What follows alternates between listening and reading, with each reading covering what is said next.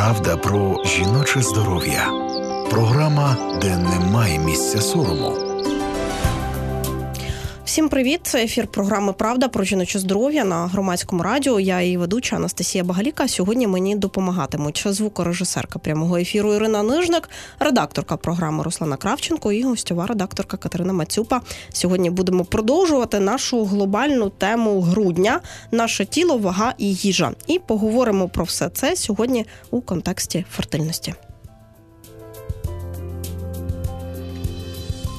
Я рада представити вам наших гостей. Це Наталя Наумова, кандидатка біологічних наук, медична наукова співробітниця Венеціанського інституту молекулярної медицини, членкиня Європейської асоціації клінічних досліджень та асоціації лікарів і психологів розлади харчової поведінки, терапія та превенція. А також е, Дмитро Микитенко, доктор медичних наук, професор, лікар-генетик. Вітаю вас. Доброго дня. Доброго дня.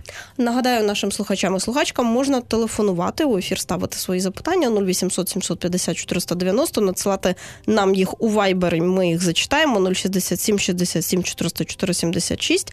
І будемо ми говорити сьогодні про мені здається надскладну тему для. Е- і для того, як ми її сприймаємо, і для для того, як е, асоціюємо з собою своїм життям, я пропоную, мабуть, почати з такого загального питання, як вага е, будь-яка впливає на фертильність, тобто здатність жінки до зачаття народження дитини. Тема надзвичайно цікава, тема надзвичайно актуальна, і почати треба перш за все з того, що це питання дуже індивідуальне. І генетики, і е, біологи, і нутриціологи, і е, я маю на увазі весь спектр фахівців, які займаються питаннями фертильності, і в першу чергу особливо е, ті люди, яких це питання особисто цікавить, тобто та жінка, яка прийшла в репродуктивну клініку, чи та жінка, яка ще щойно ну лише думає про цей важливий крок. Всі вони стикаються з тим, що питання ваги в першу чергу обумовлює обумовлює фертильність і здатність до здорового зачаття і всіх інших процесів, тобто імплантації, виношування і народження здорової дитини. І ось саме питання ваги е, індивідуально в тому контексті, що немає норми, немає якогось такого показника, який ми можемо ми можемо перебувати питанням, я не знаю, там індекс маси тіла чи е, якісь розрахунки з приводу роз, зросту і і ваги, і вони всі будуть некоректні, тому що для кожної особистості, для кожної людини це е, це, е, це, це ця вага, яка є для неї оптимальною, і яка є оптимальною для ну, покращення фертильності і далекоглядної цілі народження здорової дитини. Це дуже дуже індивідуальний показник, який залежить від багатьох факторів. Ну, ми про це зараз ще будемо говорити. Да, е, від багатьох факторів залежить, але от якщо коротко спробувати mm-hmm. нашим слухачам, слухачкам розбити ці фактори на якісь групи підгрупи, чи можна mm-hmm. це зробити взагалі? Так, ну насправді почати треба з того, що ми визначаємо умовний такий сетпоінт, тобто та вага, яка є оптимальною е, після певних фізіологічних станів. Е, я маю на увазі, коли вже жінка пройшла період е, підліткового віку, коли вже вийшло таке становлення на якісь такі цифри і ту вагу, яка є для неї оптимальною. І ем, цей set point буде змінюватись в залежності від фізіологічних станів. Тобто, наприклад, після, якщо ми кажемо там після першої ваги вагітності більше після другої. Цей set point буде змінюватись, буде збільшуватись на пару кілограм. Але в будь-яку е, в будь-якому е, випадку е, фахівець це буде ну, лікар-терапевт, чи це буде нутриціолог, з ким жінка переймається да, і намагається вирішити це питання, буде розраховувати цей set point, який є для неї оптимальним, виходячи з гормонального стату фону, так так би мовити, як з точки зору біохімії, це некоректний вислів фон чи статус гормональний але це для наших слухачів, щоб як, якимось чином пояснити, да, що всі гормони, а, жіночі статеві гормони, про які ми кажемо, чи а, гормони щитоподібної залози, е, в першу чергу залежить саме від ваги, тому що а, саме наявність жирової а, е, тканини, саме адипоцити, які власне і синтезують інші гормони, той самий лептин чи навіть естрогени, вони теж обумовлюють е, це такий буде взаємозв'язок. Ну але угу. і вага в свою чергу залежить від від гормонів. От, от ви як одразу піймали е, цю думку. Це такий дуалізм і взаємозв'язок, що саме вага обумовлює гормональне здоров'я, і гормональне здоров'я в свою чергу обумовлює вагу. Якщо до нас на прийом приходить жінка, а і ми бачимо, ну от візуально, що в неї а, трошечки більша вага від якоїсь умовної норми очікуваної, ми можемо запідозрити, ми можемо е, ну просто е, так побачити, що можливо в неї буде інсулінорезистентність, можливо, в неї буде лептинорезистентність, можливо, будуть якісь питання в контексті а, гінекологічні проблеми, а, синдром полікістозних яєчників, наприклад. Да? Ми можемо це е, ну так ось передбачити от інтуїтивно з досвіду і направити її на здачу якихось аналізів гормональної ідеї і далі з цим працювати. Запитаємо у Дмитра Микитенка, доктора медичних наук, лікара-генетика, е, чи ці речі обумовлюються тим, що ми отримали у спадок від своїх батьків? Пані Наталя досить фахово аргументувала е, основну позицію. Е, стосовно генетики, потрібно зробити акцент на тому, що дійсно генетика є певною програмою дій нашого організму але вона не є детермінантою в плані визначення ваги, і е, певна генетична схильність, звісно, є. Але що стосується е, порушень ваги е, дорослих людей, коли вони особливо звертаються до генетика, то генетик не є першим контактом, не має бути першим контактом. Чому? Тому що якщо проблема суто генетична, проблему з вагою ми можемо бачити вже в дитячому віці. Якщо проблема виникала поступово, або якщо вона виникла вже в дорослому віці, то е, до генетика треба йти в останню чергу, пройшовши обстеження в терапевта, пройшовши повноцінне лабораторне обстеження, пройшовши обстеження в ендокринолога, і лише після цього прийти до генетика, тому що генетики все одно повернуть їх на дообстеження. Окрім того, е, знаєте, на сьогодні досить такий модний напрям є ДНК-дієти. І е, є дуже багато е, лабораторій, які пропонують такий підхід. Є дуже багато людей, які в це вірять. Але ДНК дієти не мають нічого спільного з питаннями лікування та нормалізації ваги. Це можна віднести до тестів так званої розважальної генетики, якщо нам цікаво, там як би наш, як би нам було б е, оптимальніше харчуватися, як би було б модніше е, спілкуватися в колі наших друзів чи подруг, можна, звісно, цей тест зробити. Він абсолютно. Ніякої шкоди не принесе, рівно як він і не принесе користі, тому що на сьогодні немає жодних вагомих підстав стверджувати про те, що врахування генетичного профілю, ми говоримо саме в тому форматі, в якому зараз це проводиться, яким чином е, корисним може взагалі впливати на якісь харчування. Тобто харчування має бути збалансованим. Це головне. Коли ми чуємо е, про зв'язок ваги і фертильності, то, мабуть, одразу більшість жінок чудово розуміють, що там низька маса тіла знижена суттєво вона впливає на відсутність е, місячних, відповідно на відсутність менструації, відповідно на те, що жінка не може е, зачати і виносити дитину. Але поясніть нашим слухачам і слухачкам, ем, як велика маса тіла впливає на фертильність.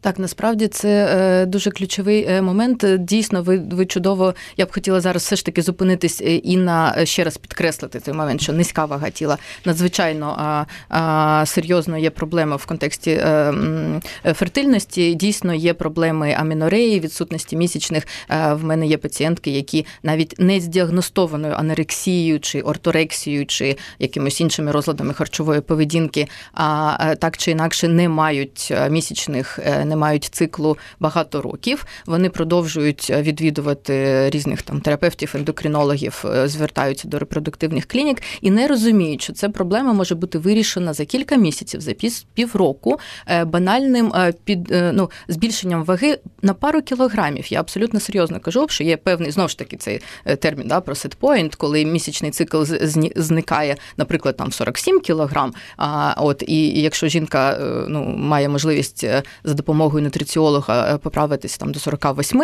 і це вже вирішить питання, які вона ну намагається вирішувати надзвичайно довгим і складним шляхом багато років. І така сама ситуація, абсолютно така сама з підвищенням підвищеною вагою, коли ну, якщо для наших слухачів якось намагатися це коротко і доступно пояснити, просто порушення метаболізму на всіх ланках: білковий обмін, вуглеводний обмін, ліпідний обмін, вони всі взаємозалежні, взаємопов'язані, вони один на один впливають, і немає такої ситуації, що ми якимось чином вирішуємо проблему з вуглеводним обміном, ну, наприклад, інсулінорезистентність, підвищений рівень глюкози в крові, якісь такі питання, і не торкаємося білкового обміну чи чи ліпідного, коли є там підвищений холестерин, дисбаланс, ну взагалі ліпідограми, ліпопротеїди е, низької високої щільності, умовно кажучи, цей поганий і і, і хороший холестерин. От е, і така ситуація є абсолютно е, такою простою, очевидною науковою біохімічною задачою, яку можна вирішити, можна вирішити просто е, балансом, збалансуванням свого раціону і е, приводячи до, е, до норми рівень холестерину в крові, наприклад, ми можемо дуже. Абсолютно е, чітко оперувати іншими показниками ліпідограми і ліпопротеїнами низької плотності, високої, і таке інше, триглицерини і таке інше.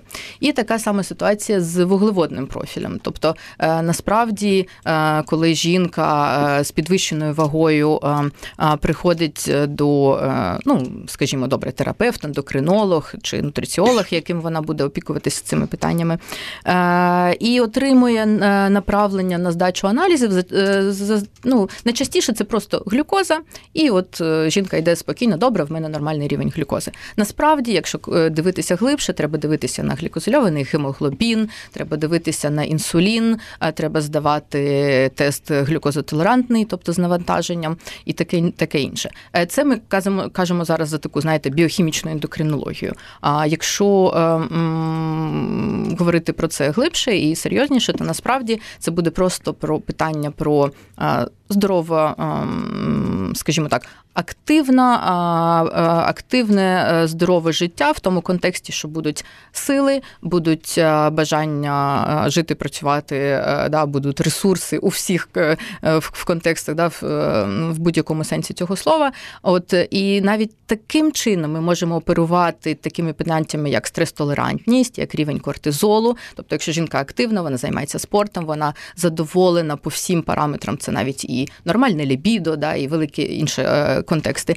От і і, і в такому ракурсі жінка знижує цей базовий рівень е, кортизолу, вона е, більш стрес-толерантна, все ем, от навіть починаючи з цього можна працювати з, з балансом гормональним. І на такому фоні їй значно легше буде завагітніти, навіть не зважаючи на якісь ті чи інші гінекологічні якісь там да, дисфункції і ті питання, які вона намагається вирішити. Звучить так, що для цього всього треба здати дуже багато аналізів і зрозуміти дуже багато показників. Тобто, все це неможливо визначити на око. Е, я б на це питання відповіла так, що е, фахівець, який має досвід, який має так звану наукову і медичну інтуїцію, він е, вже заздалегідь, ще навіть до першої консультації може скласти якийсь перелік таких мінімальних аналізів, яких треба скласти. Ну, що він там буде оперувати клінічний аналіз крові, біохімічний аналіз крові, ну, наприклад. І вже потім він може зекономити, оптимізувати і час свій власний, і час пацієнта, і економічно, фінансово оптимізувати, да, е, якщо він е, коректний е, фахівець, якщо він не має на меті лише да, якось там фінансове збагачення, і назначити лише ті аналізи, які дійсно є необхідними, тому що дуже просто сказати пацієнту: ви підіть, будь ласка, от в нашу лабораторію, чи не в нашу, чи будь-яку а, частну лабораторію, і здайте чекап, тобто абсолютно всі, всі, всі показники за велику кількість а, грошей. Так насправді це просто це для цього не потрібно бути фахівцем, ні медиком, ні біологом, ні біохіміком. От наша задача оптимізувати цей процес із економічної точки зору, да, і з точки зору часу, і навіть я вам так скажу, що навіть психологічно, бо людина, якщо приходить до е, фахівця, вона якось вже одразу має е, відчувати таку зону безпеки, що от тут мною опікується, тут тут буде щось е, відбуватися, якісь кроки на шляху до моєї мети, а не просто давайте знайдемо ще щось, що в мене погано. Мені здається, що е, такий комплексний підхід він насправді в гінекології е, не всім пацієнткам щастить натрапити на лікаря чи лікарку, який е, матиме такий підхід, тому що дуже часто буває так, що е, жінки, які мають е, проблеми з зачаттям, приходять і їм е, починають, наприклад, певний гормональний дисбаланс, назвімо це так, як ви називали вже, коли говорили, е, лікувати тими чи іншими гормонами. І після цього проблема не щезає. Чому? Абсолютно, вона не тільки не щезає. Ми зачасту ми дуже часто стикаємося з такими питаннями, що ми якраз і е, індукуємо. Ми ми цю проблему і генеруємо. Ми я маю на увазі да, от таке наукове медичне співтовариство, яке можливо не не зовсім іноді розуміє всю комплексність цього питання метаболізму і гормонального балансу чи дисбалансу. Тобто жінка, яка має певні розлади циклу, там я маю на і тривалість і якісь може больові симптоми, і таке інше. Дуже часто і значно легше, справді, от справді фахівцю просто легше сказати: ідіть, будь ласка, і три місяці приймати ось е, ці гормональні а, протизаплідні пігулки. Вони вам якось збалансують цикл. Так вони збалансують, але при цьому після відміни будуть великі проблеми. Можливо, якась а, ситуація там з тенденціями до е, а, утворення там, я не знаю, не буде відбуватися овуляція. Вона буде буде будуть зміщення якісь там по циклу будуть е, індукуватися кісти або інші інші інші проблеми. Тобто е, назначити протизаплідні пігулки на три місяці з точки зору з метою регуляції циклу і потім оперувати проблемами, які виникають після відміни цих протизаплідних пігулок. Це одна стратегія. Якщо у нас стратегія вирішити задачу і прийти до кінцевої мети зачати і народити здорову людину, це зовсім інша стратегія, тактика і, і, і таке інше. А якщо йдеться про е, більш довгий е, і правильний спосіб регуляції циклу, то що це буде?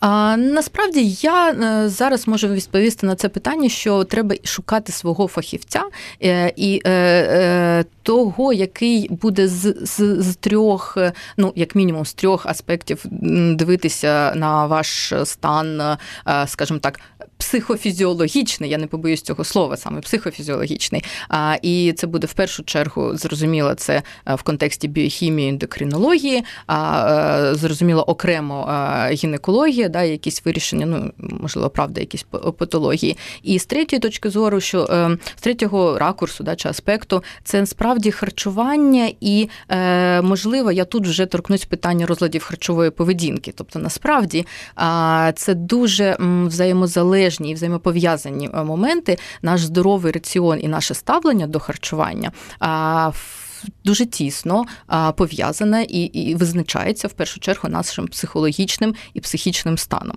Тобто, так, можливо, я зараз буду говорити про розлади харчової поведінки, діагностовані, які є дійсно серйозною психіатричною проблемою, анорексія, булімія, компульсивні переїдання. Але якщо ми кажемо просто про здорову жінку, яка так чи інакше реагує на стрес, той гострий стрес, який може бути неочікуваний, розлучення, захист дисертації, а якісь так е, звільнення і щось таке неочікуване, або довготривалий хронічний стрес, який насправді значно більш негативно в такій в довготривалій перспективі впливає, і базовий рівень кортизолу буде підвищений, і і, і всі е, жіночі статеві гормони будуть в дисбалансі, і і овуляції то взагалі не буде. От е, то насправді, от, от, от е, такі стресові моменти вони теж впливають на те, що людина починає неадекватно харчуватися, в тому сенсі, що хтось уникає взагалі е, коректного здорового здорового харчування, і а, він, ну знаєте, кажуть, від нервів я не ну, їм. але це реакція на стрес. Угу. Так, це реакція на стрес, але якщо ви знайдете і якусь стратегію, копінг, якийсь механізм, да, працювати з цим самостійно або за допомогою психолога, за допомогою дієтолога, нутриціолога чи е, групи спеціалістів, це буде оптимально і в контексті жіночого здоров'я репродуктивного, і просто здорового життя. Я нагадаю, що це ефір програми Правда про жіноче здоров'я на громадському радіо, і ми сьогодні говоримо про е, фертильність в контексті е, того, як е, за це відповідають в нашому тілі їжа і вага. Пане Дмитре, я бачу, ви щось хочете додати? Да, я хотів додати, що з свого боку пацієнти дуже часто абсолютизують свою проблему. Рівно як е, деякі фахівці абсолютизують ті методи лікування, які їм доступні на тому місці роботи, де вони працюють в конкретний час. Що стосується пацієнтів, то вони зазвичай приходять з питаннями там відсутності місячних, або е, там ті, які не можуть завагітніти, да, з питанням неможливості завагітніти чи неможливості виносити. І наша задача як фахівців, по-перше, змінити акценти. Наша задача не досягти місячних і не досягти виношення. Наша задача народити здорову дитину. З врахуванням оцих аспектів, які були раніше озвучені, з урахуванням потенційних генетичних ризиків, які можуть залежати від сімейної історії е, конкретних пацієнтів, від вікового чиннику і так далі. Е, з одного боку, з іншого боку, стосовно фахівців, да, якщо е, пацієнти звертаються до акушер-гінекологів, які, наприклад, не працюють в репродуктивних клініках, то зазвичай вони оперують певним обмеженим колом Заходів, які можуть бути застосовані для лікування тої ж самої безплідності. І е, інколи е, трапляються ті випадки, що коли пацієнтам показано екстракорпоральне запліднення, їх роками продовжують тримати е, на рівні фахівців, які не можуть впоратися з цією проблемою. З іншого боку, якщо пацієнти звертаються в репродуктивну клініку, то дуже часто там, де можна корекцію зробити, скажімо так, консервативно, на рівні корекції гормональних показників, на рівні корекції там стилю життя чи там певної гормональної корекції. Е, дуже часто проблему вирішують просто шляхом е, екстракорпорального запліднення. Да, вирішується основне питання народження дитини, але не зникає власне проблема сама безплідності. Тобто безплідність причому не виліковується. Ми її обходимо, але проблема лишається. Це все звучить як дві окремі проблеми. Тож шукайте фахівця і, і дві окремі стратегії боротьби з ними. Я нагадаю нашим слухачам і слухачкам можна телефонувати, ставити ваші запитання телефоном 0800 750 490, надсилати їх у вайборі 067 67 404 76. А я от ми торкнулися вже цієї теми, але хочу запитати детальніше, як е, впливають перенесені е, розлади харчової поведінки, але ті, які в стані ремісії знаходяться на фертильність жінки. Так, так, це дуже е, дійсно актуальне питання, і я вдячна, що ми його торкнулись зараз, тому що е, зазвичай е, люди мають на меті лише подолати розлади харчової поведінки, що є зараз, наразі, і це є основною проблемою, і не торкаються того питання, навіть не розуміють, який надзвичайний а, м, такий, знаєте, серйозний вплив розлади харчової поведінки в анамнезі мають в в довготривалій перспективі на взагалі на на не лише на репродуктивне здоров'я, на фертильність, на фертильність, а взагалі на а, життя людини. І я зараз я розумію, що в нас програма про жіноче здоров'я, але насправді і чоловіки, і жінки. І зараз є дуже серйозна проблема з а, такою динамікою, тенденцією, що і чоловіки мають розлади харчової поведінки. Але все ж таки про жінок найчастіше це правда анерексія і уникаючи, обмежуючи розлади харчової поведінки, так званий, наприклад наприклад, е, УО е, уникаючи обмежуючий розлад харчової поведінки е, у ОРХП, який зараз лише от в МКБ 11 в ДСМ 5 ну нещодавно був виокремлений від тих розладів харчової поведінки, що є притаманні лише для дитячого віку. Він зараз незалежно від віку. Це можуть бути якісь фобічні розлади, це буде уникання якихось там форм продуктів, я не знаю, температур, фактур, текстури, таке інше. От е, такі вони, знаєте, трошечки неочевидні розлади харчової поведінки, і здається, що ну що людина здорова, а можливо, це було в анамнезі, було було колись давно, а зараз все добре. Вона має візуально, так вона має якусь ну нормальну вагу, так би мовити. І е, той фахівець, який не розуміє комплексність цієї проблеми, він не буде розуміти, що насправді в неї вже там серйозний дисбаланс, наприклад, і дефіцит білку. А можливо, е, якісь будуть розлади в, в контексті прихованих анемій, анемій, коли там е, починають назначати, наприклад, залізо, а при тому цьому залізу немає з яким білком зв'язуватись, і ми там не дивимося ні на феретин, ні на якісь глобуліни і таке інше, таке інше. Тобто, така, знаєте, вже ну е, біохімічна ендокринологія і біохімія тут вже е, м, включаються, і, і тут треба просто мати досвід, треба мати бажання і мотивацію читати літературу, моніторити, що там відбувається, відвідувати сучасні конференції, дивитися дивитися якісь сучасні наукові дослідження не лише в контексті роботи з цими пацієнтами і подолання розладів харчової поведінки, а і в контексті такої да, довготривалої. А що після, да, коли цього пацієнта ми його стабілізували, це так, це дівчина вже не в стаціонарі, вона не харчується через зонд е, да, е, якимись там білковими сумішами. Вона вже давно не підліток, вона доросла, вона одружена, вона має на меті народити здорову дитину. І що там далі? Як з нею працювати? Ще одна велика проблема. Я зараз хочу її торкнутися, що під час вагітності, під час тих гормональних, скажімо так, перебудов.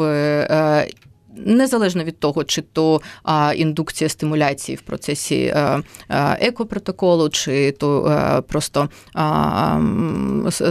жінка завагітніла самостійно, відбуваються гормональні перебудови, які впливають на настрій, на такий, знаєте, психофізіологію, на психологічний стан жінки. І тут може дуже серйозно, неочікувано, несподівано для самої жінки, для її партнерів, для її лікаря активізуватися все, що було в неї раніше раніше. Тобто, ну, дивним, нібито чином, в 35 років, 40 років жінка а, якісь має симптоми тієї анорексії, яка в неї була в підлітковому віці. І тут вже важко працювати, бо це доросла жінка, і з нею вже там батьки її не посядуть за стол і скажуть, що треба там з'їсти оту кашу, да, і ту білкову там а, якусь суміш. От і тут дуже серйозно, тут вже на розсуд самої жінки, як вона а, побудувала контакт, я маю на увазі, ну добре, з чи там з батьками, чи можливо вона відвідує психолога. Хто з них помітить, що їй потрібна допомога, що вона не справляється зараз наразі, а хто візьме її за руку і нагодує, ну умовно кажучи.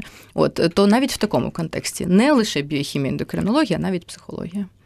Але буває таке, що от до фахівців приходить е, е, жінка, наприклад, з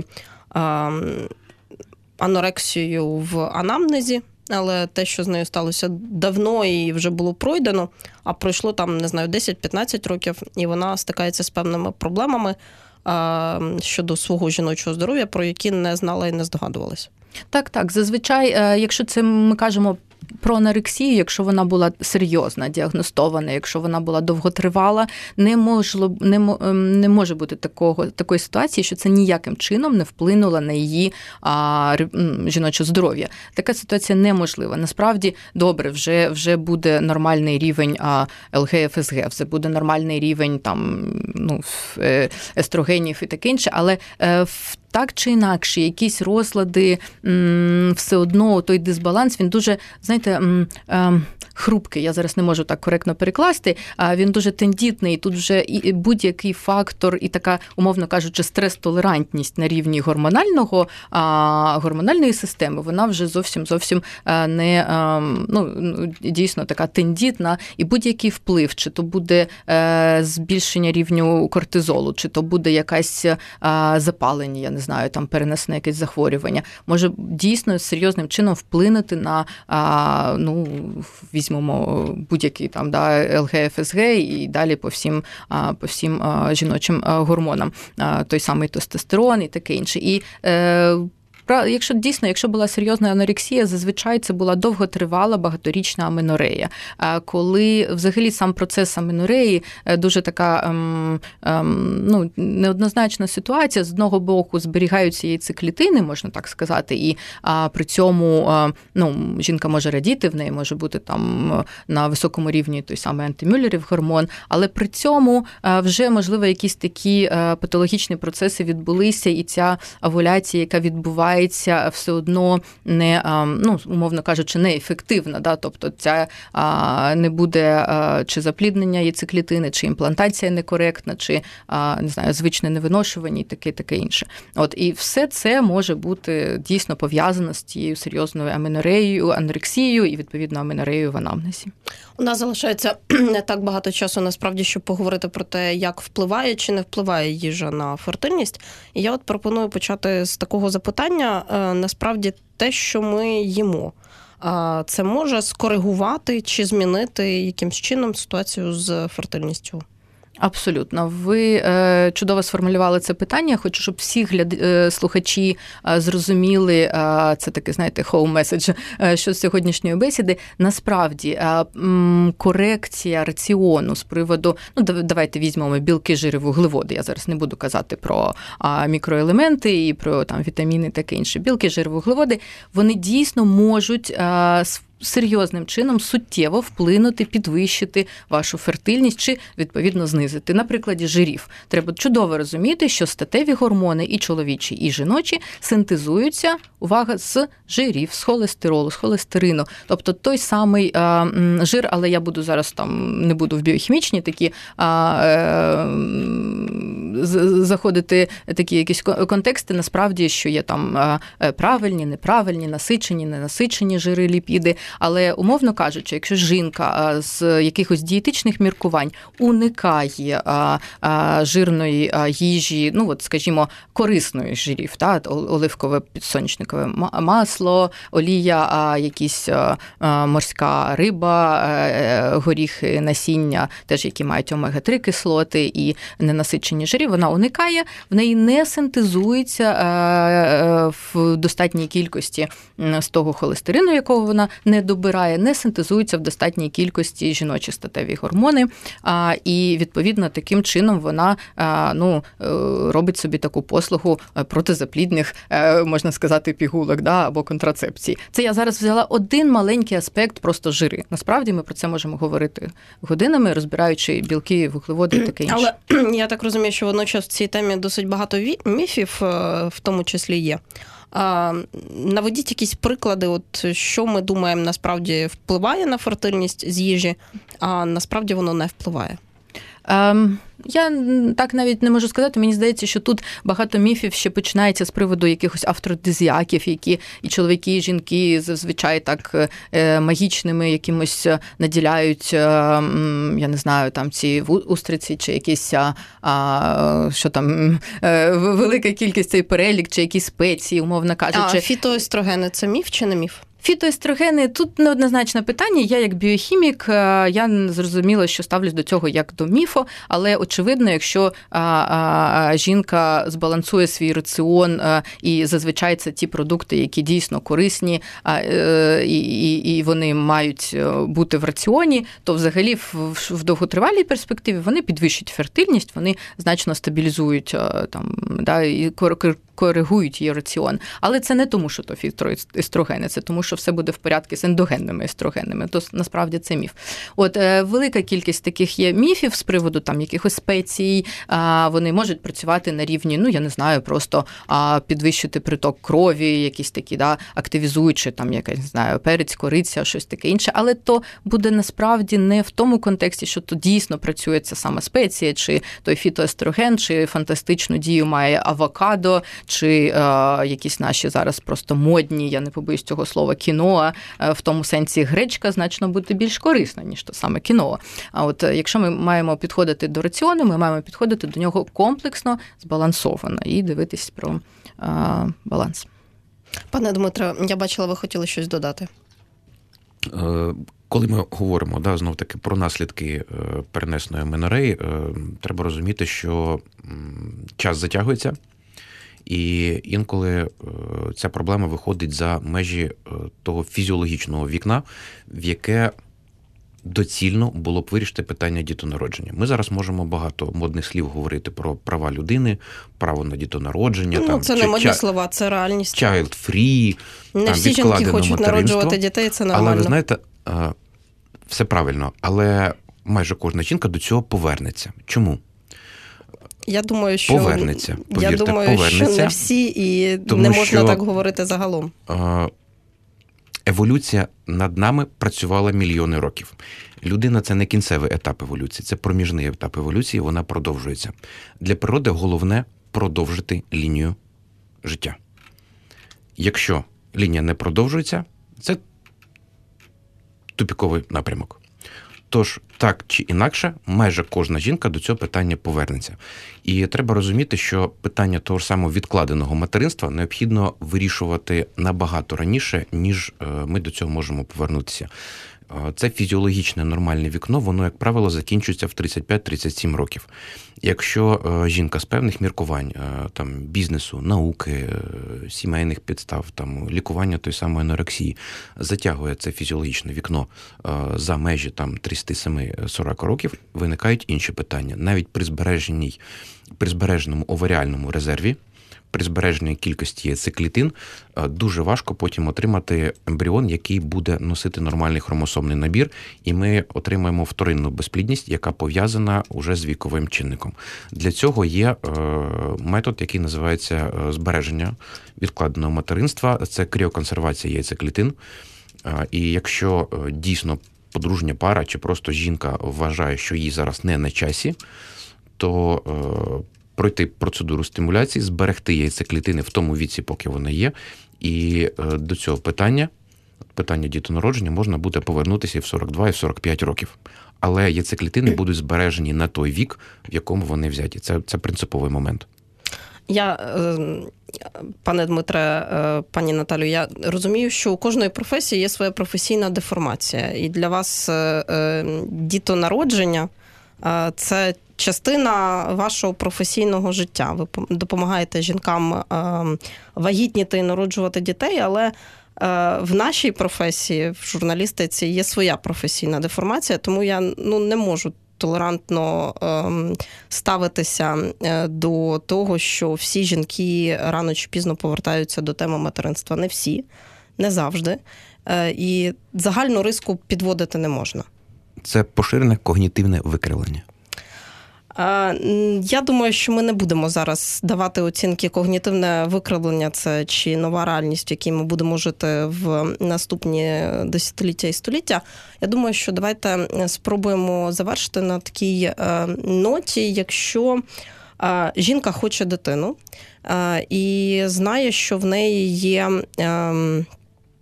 певні питання до свого здоров'я, то ем, на що в першу чергу варто звертати увагу і до кого йти? Як ви вважаєте? Е, мені здається, що тут в першу чергу треба е, дуже так чітко, свідомо і чесно, от справді це слово підібрала не дарма, чесно поговорити е, власне з собою і подивитися, а що було в мене в анамнезі і на на, на цей час, там 25, 35, 45, на цей момент, що в мене було в, в моїй історії, так би мовити, яка могла вплинути на той ем, стан, в якому я знаходжусь зараз. І і все це, от навіть та сама ситуація, те питання, що ви мені задавали, анорексія в анамнезі. Жінка може навіть не е, не розуміти, що вона має е, дійсно е, озвучити цю інформацію гінекологу да, чи ендокринологу, чи просто терапевту, якому вона прийде, от як перша ланка. Вона має до того, як вона знайде того фахівця. Я зараз скажу, кого я вважаю дійсно фахів, як команду команду, яка має опікуватися цим питанням. До того як вона прийде до цієї команди, вона має сама з собою чесно проговорити всі ті моменти, які так чи інакше в неї в житті були, е, ну умовно кажучи, там е, від е, нездорового способу життя, паління, алкоголь, можливо, в когось наркотики були а, це, і таке інше. Це очевидні речі. Це якщо це так. усвідомлено. А якщо в анамнезі є якісь і певні от, розлади, так. які не усвідомлені, і і тут дійсно проблема знайти фахівця, який буде задавати адекватні коректні питання, які ґрунтовно підійде, а який дійсно так е, е, свідомо ґрунтовно підійде до кожної конкретної історії, от з кожної конкретної жінки. Я вважаю, що це е, треба працювати з первинною ланкою. Зазвичай це сімейний лікар, який не має такого бачення, то куди направляти жінку далі. Він дає якісь загальні рекомендації. Отой сімейний лікар має чітко розуміти, що де його межі компетенції, що тут він може допомогти, тут не може, і тут краще звернутися одразу до ендокринолога, фахівця. І, наприклад, ендокринолог це може бути просто ендокринолог, який фахівець в гормони щитоподібної залози в першу чергу, і не ендокринолог-гінеколог, який опікується питаннями жіночого репродуктивного здоров'я. Тобто, от тут треба чітко усвідомлювати, що якщо ми кажемо про фертильність, то треба знайти гінеколога-ендокринолога, гінеколога, який от в такому контексті буде розглядати. Це буде гінеколог, який буде, окрім цього гінеколога, ендокринолога, просто гінеколог, який зможе діагностувати якісь там можливі ем, е, патології гінекологічні.